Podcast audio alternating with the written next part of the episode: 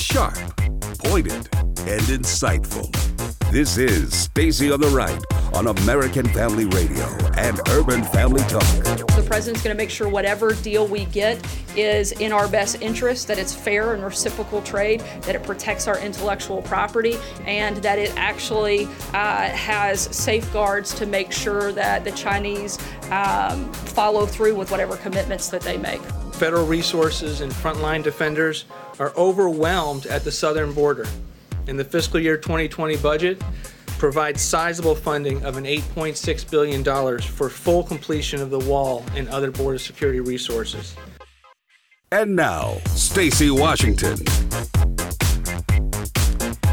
Welcome back to the program. Thanks for sticking around for hour two. We actually have uh, another fantastic guest for you. We're going to be chatting with Tina Marie Griffin from Counterculture Mom. She is going to come on and talk to us about YouTube's new offering. It's called YouTube Kids, and she's got a problem with it. And uh, so Tina Marie Griffin and I met at uh, actually at a friend of mine's house here in St. Louis at that Tucker Carlson reception. Y'all remember that, don't you? Um, so Tina Marie Griffin was one of the speakers at the conference that uh, Tucker Carlson also spoke at, and so she had uh, kind of automatic entrance into that wonderful fancy shindig at my friend's house. And she and I'd never met. Now, Tina Marie Griffin has been on other programs here on the network, and uh, she's really she's done a lot of work. She used to actually work in Hollywood herself as an actress and she's now a mom of I think three kids. She homeschools them, and they have a really great life down in Nashville, Tennessee. But one of the things that she's really concerned with still, that she still works on, is culture for children and families. So she'll be joining us. We have some callers still. I'm so glad you held on, caller. Uh, Alyssa in Oklahoma, thank you for holding on. And what's your comment? Hi, Miss Stacy. I just want to thank you for your comments and your show. It is just extremely um, in, informative, and I just love that it's faith-based and how much you love God and how much you love uh, the United States. Uh, oh, my comment is, yes, ma'am. My comment is, I was in the armed forces and I was stationed in Turkey overseas. Oh, thank you for your I service. There's a, yes, ma'am. There's a huge difference the way criminals are treated in Turkey than they are treated in the United States. If someone murders someone over there, they are executed. And I just feel like there's so many loopholes in our justice system that if we, if the crime fit the punishment in the United States, people wouldn't be coming to America feeling like they have free will to have power over other people's lives. Because Oh, I, I see what you're saying. If you if you were a foreigner and you came here and the the punishment for killing someone in this country was death, then you Yes. wouldn't just nonchalantly run somebody over and then you know get a lawyer and, and get it argued down like that guy did. He shot Kate Steinle, then he lied about it and said it was an accident. His lawyer helped him get off with like almost no time, like a manslaughter charge. He should have been put to death for killing her. I agree. That's right. E- Yeah, Exactly. Exactly. Uh, because over in Turkey, if people steal, their fingers or hands are removed. You know, Mm. you to cut down a lot of shoplifting and things like that. I mean, it's it's ridiculous how people get out of heinous crimes that are committed all over the United States, even the world. But their crime rate in China is really low because they don't tolerate that. Well, it's also low in China because you could just get accused of a crime. They don't have good due process there, and you could get hauled off, and your whole family could get hauled off. So in that instance, you're you're going to not only obey the law, you're going to be very careful because your crimes can be used to hurt your whole family. So you know you they it, it's.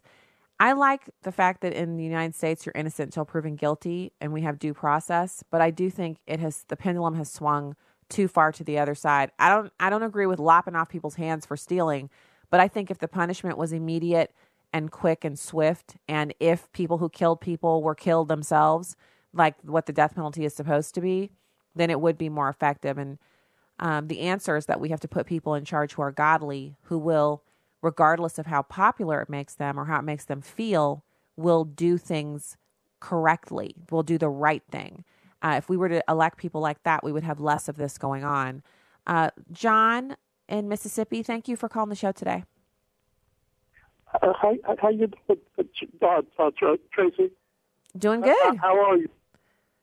Um, uh, you said something earlier. I think it was it is that instead of Walmart, I actually have two comments, but I'm going to do this one first. I think is that see with Walmart, you also have Aldi's, you got Kroger, we got Dollar Tree, we got Family Dollar, the Dollar General. You can replace them. The other thing is the other comment I have is is Miss Ocasio Cortez. She says she's gonna start putting some people on a list. Now remember this thing if you don't remember nothing else. Remember Schindler's List? Mm-hmm. That's the spirit that she's operating under. She's taking lists and she's being used just like Hitler. Oh yeah, she's she's a figurehead. Um, we had Magdalene Rose on the program to talk about that. And what was so interesting about uh, there's there's since Magdalene Rose is on the show, she's done a, another couple of things. Um, like there have been another couple of exposés on AOC about how first of all she's she's essentially an actress, and the real brains behind her is that campaign manager. But there's also an organization that put her and a bunch of other people up, and she was the only one who really won. But they won big with her because even though her district is tiny and it only took 15,000 people to put her in Congress, she's able to exert a lot of force. And she's standing up to Nancy Pelosi, which I never thought I would have a problem with someone standing up to Nancy, but I always think of it as someone standing up to her from a godly perspective. And this woman is really, truly demonic. Like Alexandria Ocasio Cortez, Ilhan Omar, Tlaib, the other one, they're they're they have a demonic influence on uh, the political sphere, and we have to pray against that. We can't forget that the warfare that we wage, we're waging it in the prayer closet. That's where we're getting that done. Um, and then afterwards, you vote. Afterwards, you you uh, exercise your rights. You call in. You do whatever you're going to do. Um, Stephen in Arkansas. Thanks for calling the show today. Yes, ma'am. Mm-hmm. uh, uh, you was talking about people boycotting, kind of, sort of, on uh, Walmart. Mm-hmm. Well, me and some friends down here are doing the best we can. We've got a little group that gets together for prayer and have our own little church get together in the house. but uh, we live on like under eight hundred dollars a month. And there's just some things you have to have that you've got to find the cheapest for because now we got bills like everybody else, you know, and eight hundred dollars don't go very far. No, no, it doesn't. It, it's just, you know, you just have to, and they count on that, you know. They- So, it, so what are you able to do instead of like? So you, you kind of you're stuck with Walmart because that's a place that's going to provide that lowest price. Um, so you guys are praying about the situation. We spend a little more than we should because we've been to buying our food at a at a local little grocery store, a little town, and uh, but every once in a while you got to have shoes, shoes or boots and some clothes and stuff. And Walmart just beats their prices so bad that you know we we really can't afford to just shut them off. We want Mm. to, Yeah, yeah, yeah. I see what you're saying. you know, you got to eat. Well, and so in your case, obviously, you're going to have to do what works for your budget. Um, and I, I still think we can get the job done with Walmart. I think we can exert pressure. I think they are more open to hearing from us than Target was, just because of the origins of the Walmart. But I don't know how far away from, uh, you know, the the original founders' goals and and aspirations the Walmart leadership has has strayed but I do think there's something that we can do about it. And God bless you. I I think you should you know continue to do what works for your budget, um, and and leave leave this particular fight to us. But you're doing the most important thing, which is you said y'all get together and you pray, and you're you're having church and you're you're exerting that influence, which is the most important one. And so I thank you for that, Stephen. I appreciate that call. Um, you y'all can all go to the petition, which is at afr.net. Go to afr.net and sign the petition. That is what our leadership uses those numbers of people who signed the petition to talk to Walmart and say, look, this is how many people we have who are concerned about this issue. And that speaks volumes to them when they see those numbers.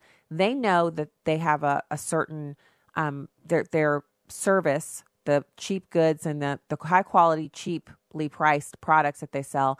They know that there's a segment of, of our population that really appreciates what they're putting down. They don't want to alienate them. And I do think we have a, an option here to make a change with Walmart. I, I do. I'm absolutely do. Um, AFA.net. Um, I it's over at AFA.net. So remember, AFA is American Family Association, and then AFR is American Family Radio. So same stuff, right? So if you go to AFA.net, I'm going there right now. Um, the petition is here. Walmart launches gay dating ad. It's right in the center panel. Just click on it to sign the petition. I'm going to go to AFR and see if they have it over there too. I, I just assumed it was over at AFR because we talk about it on the radio. Um, on AFR, let's see, we have the mailing list, all the radio shows, the store. Okay, yeah. You guys go to afa.net to sign the petition. afa.net. Thank you for that, um, Renee. Thank you for putting that in the comments. Uh, so, right now, I want to listen to Kudlow. He says that President Trump is sending a tough budget to Congress. Now, I want just for five seconds, can we just sit here for a second and marinate on the fact that the budget has the budget deficit it's even bigger than ever before. And now Democrats care about it because there's a Republican in office and they can blame him for something. They never cared about Obama doubling the uh, the deficit. So what I want you to do is we have to think about this from the perspective of we don't care who's in office. We want the deficit to go down. We're not seeing that happen. We do want to hold the president accountable, but is he really solely responsible for it or is there someone called the house of representatives who control the purse strings who are really ultimately making the decisions here and the president just has to either sign the legislation or veto it here's kudlow in number three if you want to deal with budget deficits, you've got rapid growth, which means keep the tax cuts in place. We believe the 3% growth rate of 2018 will continue in 2019 and beyond 2020 and so forth. I think uh, the other element is always to limit spending and the president is proposing um, roughly a 5% across the board reduction in domestic spending accounts. It will be a tough budget. We're going to do our own caps this year, and I think it's long overdue. Some of these recent budget deals have not been favorable towards uh, spending. So I think it's exactly the right prescription. I would just say that the whole issue of the wall and border security is of paramount importance. We have a crisis down there. I think the president has made that case very effectively. Um, it's a crisis of uh, economics. It's a crisis of crime and drugs. It's a crisis of humanity. We have to be much tougher and have more constructive immigration policy, which we will be developing uh, over a period of time. So, yes, he's going to stay with his wall and he's going to stay with the border security theme. I think it's essential. So, uh, why do why do reporters keep acting like because of opposition, the president's going to be like, well, guess I can't get the border wall done. I guess I'm just going to have to leave that and go on back to my business. Why would he do that? And they act like it's a game. The reporters are like, well, you've been thwarted at every turn. Will you now give up on your useless quest to attain border security for America? And then they put the mic in his face or one of his representatives. And they're like, uh, no, he's going to keep working on that. Why? Why is he going to do that? Because he promised. He said he was going to do it. So he's going to keep working on it. And if it doesn't happen right away, so be it. If it does, so be it. But he's not going to stop working on it. It's the same way they are about making abortion on demand, the law of the land, and getting, you know, even the youngest of children to have abortions. That's that's their goal. They won't stop working on that. Why should the president stop working on what he's doing? And so as we're going out of this segment, um, I just want to make a comment about the it just has been hitting me from every side this whole it's sororities and fraternities and i know a lot of people are in academic uh, sororities and fraternities and fraternities and especially the ones that that you're doing that because it's a part of your your work you know professional sororities and, and so on and so forth but i just want to caution all of us when we have these things that we're doing that we really enjoy does it come in place of or take precedence over our service to god just a question I'm asking. When we get back, we'll have Tina Marie Griffin. Stay there.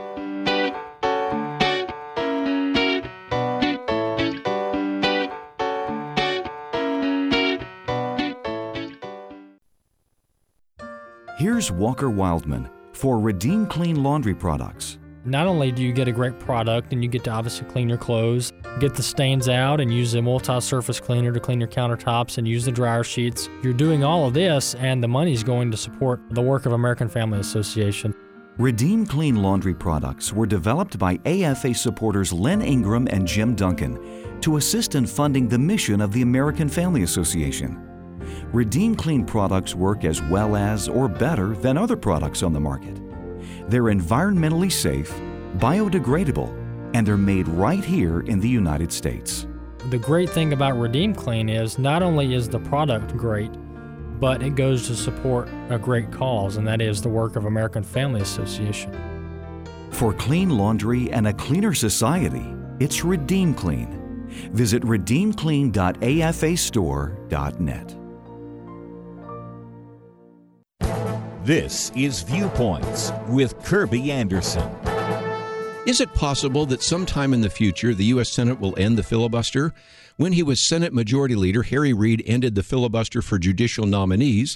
That was done to help President Obama get nominees through the Senate confirmation. Now it is helping President Trump with his nominees. David French is concerned that Democrats might want to end the filibuster in the future, and that could break American politics. He raises this question because of an op ed in the New York Times that has now led to other editorials and commentaries. The argument is simple. Even if Democrats elect a president, and even if they're able to control both the House and the Senate, they will never pass controversial legislation like the Green New Deal. We are a divided country. The parties are polarized. Major pieces of legislation, especially controversial pieces of legislation, will not make it through the U.S. Senate as long as a 60 vote requirement remains. That's why many are ready to end the filibuster.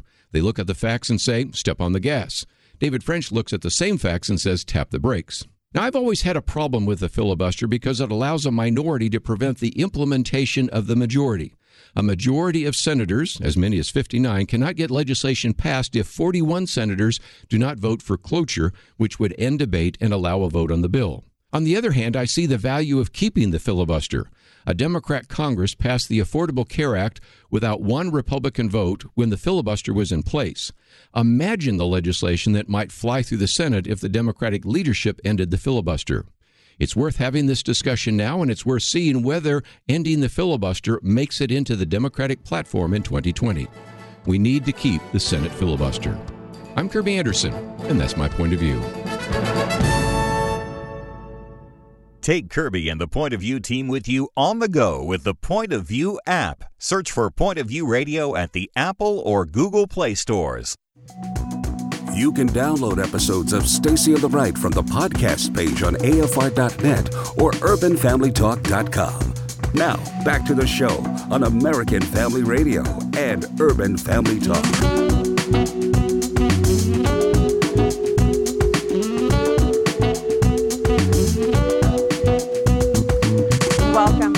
Program. Thank you for being here today. You can find out more at American Family Radio's radio site, afr.net. You can also go to urbanfamilytalk.com and you can go to stacyontheright.com. yes, so um, let's now go to our next guest. It's Tina Marie Griffin, counterculture mom. She and I met at Shannon's house here in St. Louis, and we had the best time talking. She's tall, like me, but she's model thin, which is awesome. And she's beautiful. In addition to all those attributes, which I enjoy, she's brilliant, so smart, and so dead on with her commentary about where we are right now. And she's waging that war from home, homeschooling her kids, and doing a radio program out of Nashville. Tina Marie Griffin, thanks for joining the show today. Hey, thank you for having me. Yeah, we're either on the ground schooling our kids or we're up in the air uh, trying to share the truth next to the people on the plane. It's it's just a nonstop job, but we love it, don't we? I love it. when you sit next to people on the plane, they're in for a treat, right?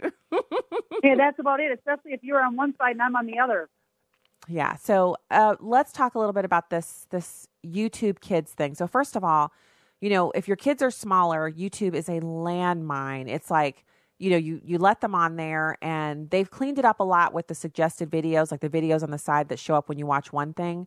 But invariably, they can't do it all because there are more evil people out there than they have moderators, and new content Yes. is constantly being put up there that is just disgusting, depraved, and really inappropriate for kids. So they've launched something called YouTube Kids. So it sounds on its face like it should be great, a safe place for kids to go, an alternative to the Wow Wow West atmosphere of regular YouTube. What's the problem with it? Um, well, the major problem that's going on with YouTube Kids, um, and here as we're talking, my phone's blowing up. Probably some parents that are up in arms with something else that just happened today. Um, I, I need to have five people on on board here help me out. YouTube Kids, yes, used to be safe. It was something I promoted for parents. They want to make sure that their kids, uh, you know, they have 30 minutes to do something for fun and and uh, jump on YouTube and watch some videos. Not a big deal. I used to have playlists, and I say used to because I had erased everything for my two younger girls off of YouTube Kids because of some recent junk that was just uh, discovered in the last year. The most recent video, last couple of weeks, uh, showed a clip of a guy that is basically uh, has millions of different followers. I, I think his name's Freddie. It it goes by first name of Freddie. And he is encouraging kids in the middle of a kid's cartoon, mind you, Stacy. So they're watching a cartoon. He pops on for a couple of seconds in there and says, Remember, kids, as he takes his hand as if he's slicing his wrist, um, slice sideways to get attention, but all the way down your arm to get the job done. End it. And that's what he's telling our five, six, seven year old kids, showing them and telling them how they can commit suicide by doing some incisions on their arm, you know, via cutting. Well, why? Why? Why did he do that? I I have no idea what his main intention is besides trying to inflict uh, harm with children, but this stuff is happening on an escalating rise even in our TV shows. So to see it with teens and tweens, very alarming. To see it now with toddlers, it blows my mind that this guy even has uh, that many million followers. It's very disturbing to me. And the bummer is, like you said, there is no 100% safe uh, uh, protection set up or um, settings that are available for parents when it comes to YouTube, even kids, to block this kind of content. It pops up unannounced in the middle of kids' cartoons. You don't know what's going to be on there. You watch a cartoon the first time, it looks clean, safe. Sure, go ahead and watch it for half an hour, and then boom, you'll have this thing surprise the kids halfway uh, uh, to the cartoon. Problem is, most of the parents don't catch it in time. They're not watching the whole time their children are watching these 30 minute programs on YouTube. So the kids are exposed to this junk with the parents being unaware. It's just that one mom happened to be looking over her son's shoulder for this 30 second span of time and noticed that commercial, took screenshots, sent it into YouTube, and girl, some of these that he's pumped out before with suicide and cutting took eight months for YouTube to actually take off of uh, their channel. Because they're too busy monitoring me for saying things like homosexual instead of gay and, uh, you know, illegal alien instead of immigrant. And my favorite, Exactly. you know, being allowed to say someone who's trans is actually like mental mentally ill, like we used to believe and used to be a part of our regular psychiatric practice that trans people were mentally ill.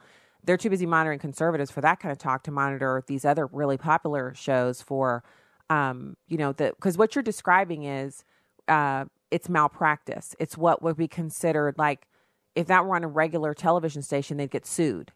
And so, what is your recommendation to parents? I mean, uh, for me, this this comes at a time where my kids are teenagers and they're already watching YouTube, and they're they're they're all at the age where I really talk to them more about being obedient to God and listening to the Holy Spirit and not consuming content that they would be ashamed to have me see over their, you know, if I walk in and I see it over their shoulder, would they try to hide it from me? Because I'm trying to teach them to police themselves because they're going to be leaving home soon. But when your kids are teeny tiny, it's our responsibility as moms to make sure that they don't consume this stuff. It is our job. And if we fall down in the job and our kids see this stuff, it's our fault. Um, and so that's why you take it so seriously, which I'm glad of. But what are you recommending to parents about this uh, kid YouTube and all of this online content? Uh, I think the biggest thing, and I want to make a quick correction, it's not Freddie, it's Frank. Um, just because you should see how many pop culture alerts I have in my head every single day. I have probably 30 of them right now I could talk about that are alarming that parents need to know about at this minute. The guy's name is Filthy Frank, and he has 6.2 million subscribers. Calls himself the quote embodiment of everything a person should not be. End quote.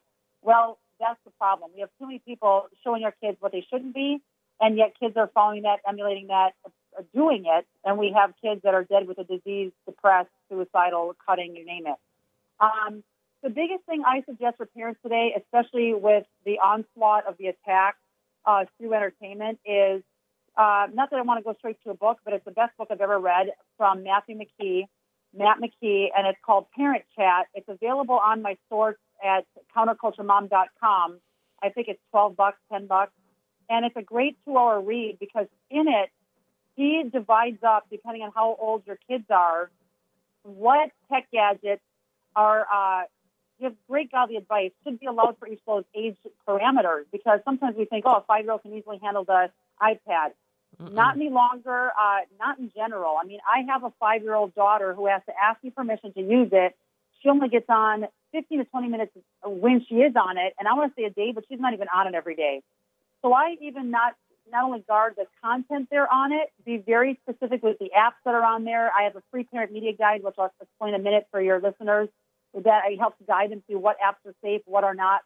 But know what apps are on your tech gadgets for your kids check out this book, Parent Chat, because it walks you through are they ready for a cell phone? Are they ready for an iPad? If so, how do you set up the parameters on both of those tech gadgets to choose how long they can be on every day? Um, Circle device. I have a great discount for the Circle device, which helps set up for parents um, on the free parent media guide. You click on the Circle device link, it takes you right to the page to order it. Phenomenal device where parents can have the power back in their hands and choose, okay, for my 10 year old son, Jake, he can be on it for an hour a day, and these are the different spots he can go to and navigate on his own. I feel safe. I've previewed it. He's good. These are the places that I'm blocking that he cannot have access to. And then explain to your kids that it's not as though you don't trust them, you just don't trust anybody else. And give mm. horror stories, if you need to, of kids that found themselves uh, kidnapped or getting a chat from a predator and it turned into a whole big a scam I have videos on my website, counterculturemom.com, that parents can go to and watch this take place so their kids know why they want to make sure that they keep them safe so there's no battle between the child and the parent. This also was talked about in that parent chat book. I love the conversation starters. And then the circle device also allows you to set up, let's say your five year old uh, daughter or son, you're allowing them to be on for 20, 30 minutes, and they have different type of apps to let them uh, be on according to their age appropriate uh, range. I love the circle device because it allows you to do that. It also gives you the chance to say, we're not going to have any tech gadgets um, on from 6 to 8. That's family time, eating time, uh, bonding time with the family. And let's say you shut off that, the circle device shuts off automatically all tech gadgets at 9 at night. So you don't have horror stories that I hear every day traveling America and talking to parents of how their kids stay up all every single night, all night long till 3 or 4 in the morning uh, on Snapchat, on Facebook, on Twitter all these different places, uh, choices game, you name it, which was horrible for the content itself, where they're going on and staying up till three in the morning and not able to function at school the next day. So the circle device, the parent chat book, and then of course having conversations with their kids to help teach them why you want to have them only on for a certain amount of days, and then have them have play dates where they're outside in the yard. My son and my both of my boys today after lunch went out for an hour and played baseball. My son's going to be starring pitcher on the team this year. I'm totally stoked but I have them outside, fresh air and moving around. And, um, you know, I don't want my kids to be obese. So many kids mm. are obese today because they're on the couch watching entertainment or playing video games. So we just have to go back to being the parent, giving our kids some freedoms outdoors to have fun, have neighbors over, and have a good time, uh, and be active, join sports, join dance, and not be um, babysat by tech gadgets and the content on the tech gadgets. That that would be my top parenting advice right now. Mm. All coming back to the pre-parent media guide. Stacy, if they text the word guide, G U I D E, the number 444999, they will get within a minute in their inbox once they respond with their email my free parent media guide, four pages filled on how to do a pop culture purge in their home and get the positive thousands of positive entertainment options in their home to replace it. And I guarantee you, Stacy, I've had parents all the time email me in, call me, say they notice a huge difference and with, within a couple days of applying the tips I have in that guide, because our kids are feeding on positive content rather than the negative, which completely gives them a whole positive outlook on life and their feelings and their health, everything. Okay, wait. So what? What's the number that they text to again? Yes, they text the word guide to the number four four four nine nine nine. Four four four nine nine nine. Okay, so and then it. the counterculturemom.com is the website that people can go to to get the resources that you just described. So Yes. fantastic breakdown. You just did that so quickly, and I sh- I encourage people share the podcast, share this with someone you know. If you've been to coffee with girlfriends or mom's night, and people are talking about how they can't control their kids with their devices, talk to them. Share this share this interview with them. This is how you can get the information out there, and we can fight back. The other thing I recommend is for your bigger kids, it's that and the circle device. I remember hearing about it, and then of course it just slipped out of my out of my like lexicon of things. I'm going to do this. I'm going to do that. We got to get that over here. Mhm. We have a rule that you're so you can't take your phone. You can take it upstairs to listen to your music while you're in the shower. You know, play the music in your bathroom, but it has to be on the charging station all night long. So you when you go to do. bed, yeah, we do that. So now Yes. the other thing that you're talking about that circle device where it cuts the internet off, we need that here because what happens is if I'm on my phone doing whatever I'm doing, then I don't notice that the kids are on their phones doing whatever they're doing and it it stretches from 30 minutes to you can sit there for a couple of hours just looking at Pinterest. That's that's what I find myself doing. I want to unplug from politics, so I'll get on Pinterest and I'll I'll start off looking at cowgirl boots or clogs. And before I know it, I'm looking at home decor, shabby chic, you know, whatever. and I've been on there for an hour. And then I'm like, ooh, I want to get up and get a cup of hot tea. And everyone in the room is staring at a tiny screen. I'm like, put these down. Let's everybody, let's talk. Let's, uh, you know, I'll grab one of the kids. Let's go to the, the half price books. Let's go do something. But it's a struggle because we use the devices too. The circle would make uh, a huge difference. The other thing that I want to recommend is for teenagers right now, and we we have this struggle at our house where kids are texting each other all the time, so they don't have to have each other Yeah. over. So what I did was I made my daughter have a play date over Christmas. and she was like, "Don't call it a play date." I said, "Then you're having your girls over. Does that work for you? I don't care what you call it." she texted them, and they came over, and the moms dropped them off. And I told them, I was like, "You guys." You're talking to each other. If I hear silence, I'm going to come in and take these phones. I heard, I went out of the room. I heard laughing. I came back in with pizza. They were enjoying themselves. When the girls' moms came and picked them up, all the girls were smiling as they left.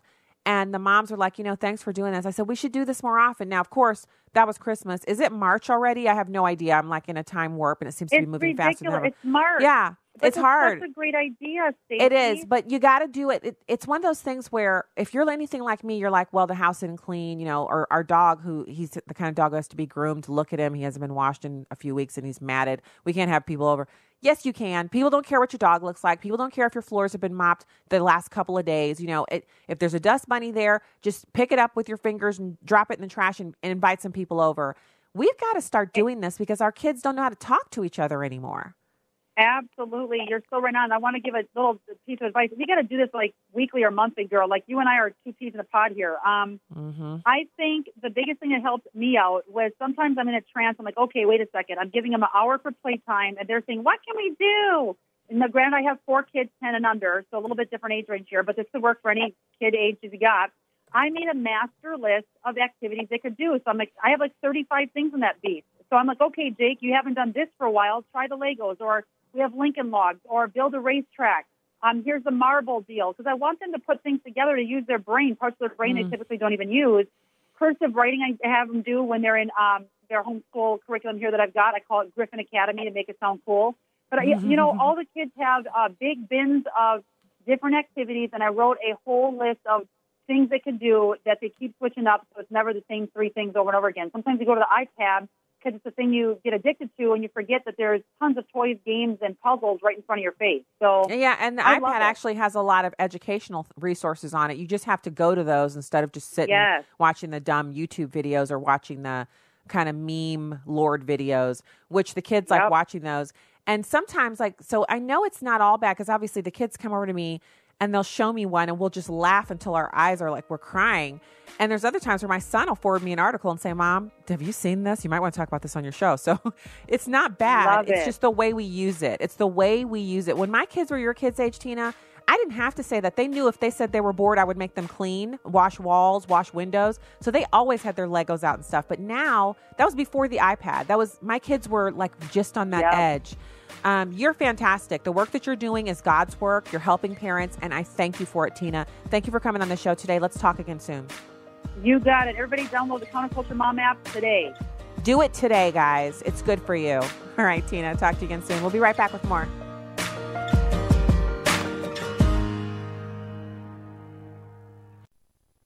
Have you noticed how your priorities change as you grow older? They are simple and silly as children. Most of us don't even want to admit what they were in college. As a young adult, they start becoming more serious, and then your priorities completely change when you have a family. As we reach the last quarter of life, we start thinking more about our mortality and what waits for us. The problem with that is none of us are guaranteed any amount of time. Don't wait until you think you need to get serious about God. He sent His Son, Jesus Christ, to offer you forgiveness and hope for eternity. Don't ignore that gift and wait any longer to invite Jesus Christ into your life. Call 888 Need Him to learn how to have a personal relationship with Jesus and take care of the biggest priority in life. That number is 888 Need Him. 888 Need Him. Family is an institution set forth by God, one man and one woman for life, with the outflow being children produced by that union. It's obvious to all that there is an attack on the family in our country, and especially on fathers.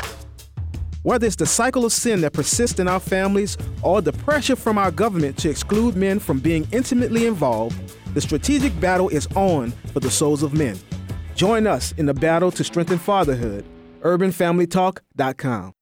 Bishop Vincent Matthews. Every one of my children have gone to college uh, that are in college on an Wow. academic scholarship. And we taught them in our home. So reevaluate wherever you bought your hair or got it done. One day it's going to be out of style, but your heritage is not just for what am I going to do today. It's for your children's children's children's children's children. The Marriage, Family, and Life Conference is coming June 20th through the 22nd.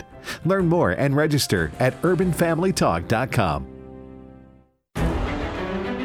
This is Fox on Justice. It's a case that potentially could open a new front in the legal battles over abortion. It's a ruling by a probate court judge in Madison County, Alabama. Judge Frank Barger ruled that an aborted fetus is a person and can be named as a co plaintiff in a wrongful death suit. The suit was brought by Ryan Magers. He claims in 2017 his girlfriend at the time got pregnant and had an abortion. She was 16. Her father says Magers pressured her to have sex. Magers says he pleaded with her to have the baby, and now he's suing the clinic where the abortion happened and the company that made the pill she took. He named the aborted fetus, identified legally as Baby Roe, as a co plaintiff. The judge agreed. Major says he hopes that opens a legal door. Not only me, but other fathers, other future fathers can actually pursue it as well. Abortion rights activists call this a dangerous precedent in the growing movement toward fetal rights. They promise to keep fighting. With Fox on Justice, Hank Weinbloom, Fox News. This is Stacy on the Right with Stacy Washington on American Family Radio and Urban Family Talk. Congress has been ignoring the president's spending reductions for the last two years.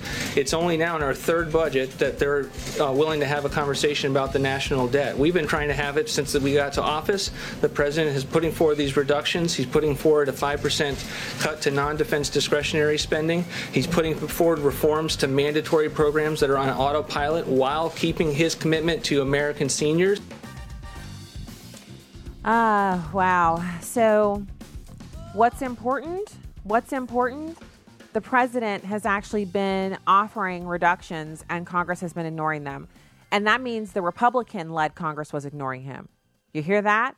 That's the sound of the swamp waving a little flag of victory saying, yeah, we beat him for two years and now a whole bunch of them are out of office. Do you remember that's the same group of Republicans where a ton of them decided to retire because the new Trump reality of the Republican Party wasn't something they felt they could win in. They, they were unable to win in that environment. And so when, when, when we're talking about what the president can and can't do, we have to remember the confines of the environment that he's operating in. The swamp is real. It is on the right as well as the left, and he's got to fight that in order to get anything done. Um, so, you know, there it is. Now, I, I want to do a little just a kind of circle around to close the loop. Um, last hour, I was talking about um, the safety net that we have here in this country and the welfare benefits that people can get per state. And this was something that I, I I've read this many times on the radio. When I had a weekly show, I talked about this. I've talked about it a couple of times since I've been here at American Family Radio and Urban Family Talk. And, uh, you know, I've talked about the high numbers of Americans at one point under the Obama administration who were unemployed and receiving benefits.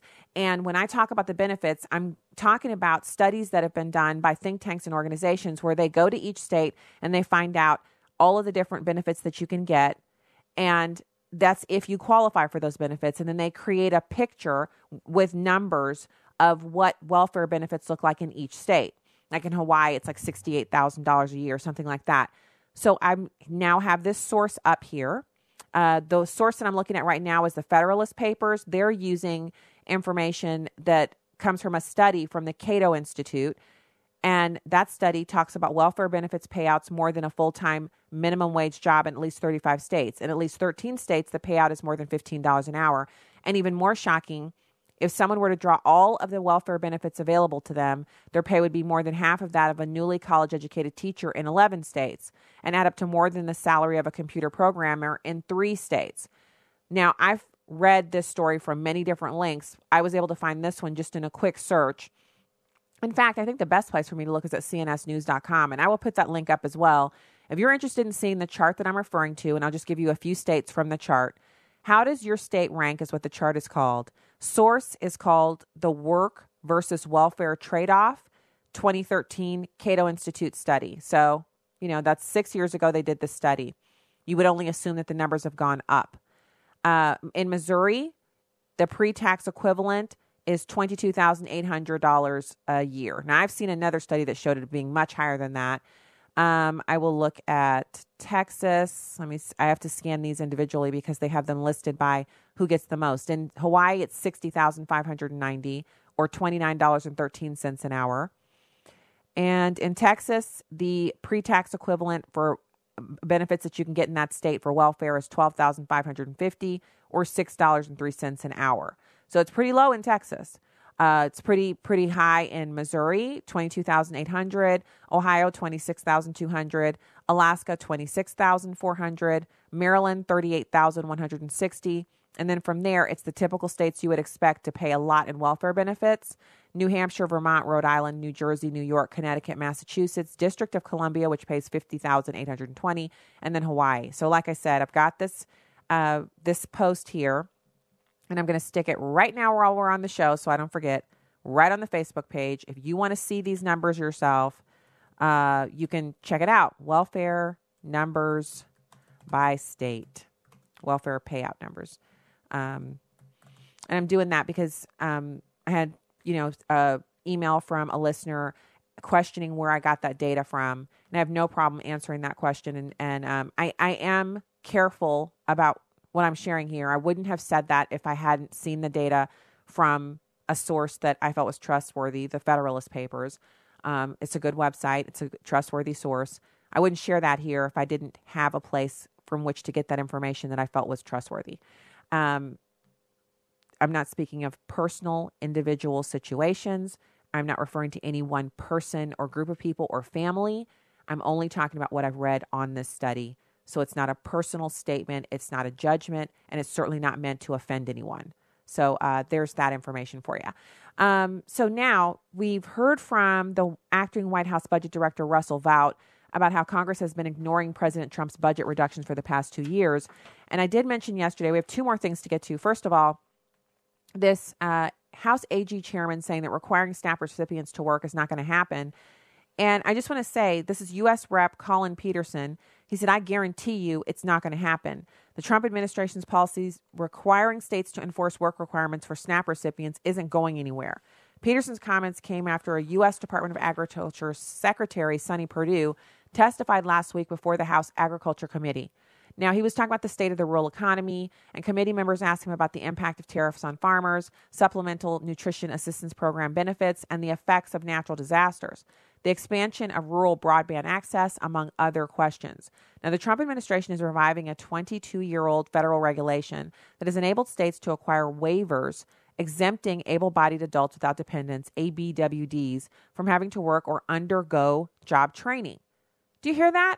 People sitting around on their duffs not working, not getting job training, they don't have kids, and they're not working. But they're getting food stamps and benefits. Now, I'm not talking about people who are disabled. This is not about people who are disabled. It's about able-bodied adults without dependents. So let's be clear here before before anyone gets, you know, worked over that I'm discussing this. We're not talking about people who have a disability here. We're talking about people who are just as able-bodied as anybody else who could be pumping gas or working at, uh, you know, Aldi, Walmart, anywhere. They could work anywhere, seated in a desk, typing in information, data entry, whatever. They're not working at all and they're still getting welfare. It used to be that you could only get welfare if you were a woman with kids. That definition has been obliterated, and now you've got all this stuff. People defrauding the government, because to me, that's fraud. So, um, it's not helping people to get from being on welfare and being dependent and getting to a place where they can be independent. That doesn't help them. If we don't say you have to work in order to get somewhere, then you're you're not going to see people working. I mean, if just think about it. Oftentimes the incentive for us to do something is external. So we may want something, but if we don't have an external incentive, if the incentive is only within us, some people are driven, they will get everything done. And other people are somewhere in between where they need some external incentives and some of it comes internally. And for people who are getting welfare benefits, and they're not working and they're not getting job training and there's no end in sight, why if they're already inclined to sit, you know, a body in motion stays in motion, a body at rest remains at rest, these bodies at rest are going to remain at rest as long as they're getting these payments from able-bodied taxpayers who are working and paying those taxes. So it's wrong. That is absolutely wrong. Um, and we've got to put a stop to it. Now, the other story um, that I wanted to get to before the end of the show today is about these AirPods. So, 250 scientists have now come out with a warning about these AirPods. And I'm, I'm just kind of like, I'm really surprised by the fact that they keep making these products that have these issues and we just keep buying them and using them. And I don't have any AirPods because I think they look stupid. So it sits in your ear and it doesn't have a cord. But to me, it's just something teeny tiny that can get lost because with the cord, you're able to like wind that around your fingers and, you know, kind of bundle it up and keep track of your headphones, your ear, earbuds. Without the cord, you just have the two little pods. How are you supposed to keep track of that? And they keep making the iPhone less friendly. Like the one I have is a seven and it has this little, you know, this little tiny charger thing and it's shaped like a teensy little square. And what's so funny is um, that you it's also your headphone jack. They removed the little circle for the traditional headphone. So it seems like it's like, oh, you know, that's so convenient, but it's not. If you're somewhere and you don't have your Apple earbuds, and like let's say you're on the plane and the, the stewardess gives you some, um, you know, plain earbuds, well, you can't use them unless you have the adapter with you. And good luck finding that. It's tiny, it's easy to lose. I had one in my purse I thought I was keeping, and I don't have that anymore. I have no idea where it went. Um, and so there's that. And then there's this whole the issue of us like we are so connected to these smartphones and we're not being told about everything that has to do with the smartphone that might be a negative for us. We're only told about, hey, use your phone for this convenience, use this to learn that. We're, we're only told about the good parts. So the story is called Are Wireless Earbuds Dangerous? 250 scientists warn that they very well, very well may be. So, Dr. Moskowitz, a University of California, Berkeley community health professor who focuses on cell phone exposures, says there isn't even research on what this could do to the brain yet, let alone regulations to limit the potential effects. He says, I can't imagine that it's great for you. And he's talking about Apple's wireless AirPods, which communicate with one another using a magnetic induction field, a variable magnetic field. One sends through your brain to communicate with the other. So, Clearly, this is easy for us to comprehend. The earbuds sit one in each ear, and the thing that's between the earbuds is your brain, right? So they use a magnetic induction field to communicate. They're communicating through your brain. Now, if you have a cord, they're communicating through the cord, which doesn't run through your brain. So it's okay, right? So it's a totally different technology. They don't have any studies to show its effects. We already know that the Silicon Valley guys are like, hey, you know what? Um, we can do whatever we want as long as we get people to feel addicted to our products. And also, we don't have to have studies. We don't have to test stuff. We're just going to roll stuff out. And if it looks cool, if it's new, people will buy it. Because my husband said, uh, it was so funny. I was complaining about the fact that the, when I got this iPhone, um, it was actually an upgrade from a 6 Plus that I had. And I filed an insurance claim and got it. And they gave me the 7 instead, instead of giving me a 6. And I immediately noticed some of the, you know, something wonderful about it was that you had more screen. But what wasn't wonderful was this stupid charging thing, which was also your your you know headphone jack. And my husband said they're doing that to get you to buy more stuff. People aren't buying enough headphones, so they've changed it. So now you have to buy it if you have this phone, or you can just buy a different phone, a, a more expensive model. Either way, they're going to get your money. And then he laughed, and I was like, oh, thanks, technology guru. So you've got this magnetic induction field and they're using it to communicate the uh, the pods are in your ears and they transmit this field through your brain to do the communication.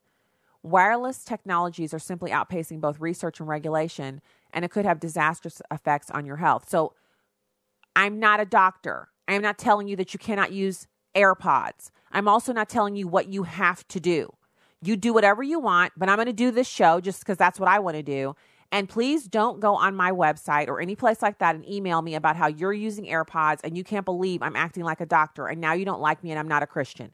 Save those comments for your spouse or whoever it is you're really mad at. I don't want to hear it. So, the petition warning that a microwave radiation from many popular wireless technologies may pose health risks has garnered 250 signatures of scientists.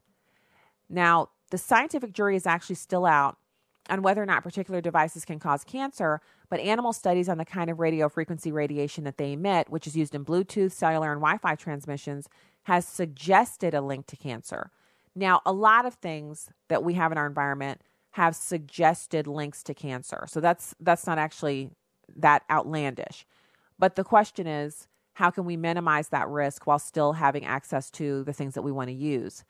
And it says in some levels, the level of radiation can be found to be carcinogenic. Okay, let me do that again. The levels of radiation found to be carcinogenic were significantly lower than the maximum allowed by federal and international guidelines. So that means the minimum, the risk is, is low.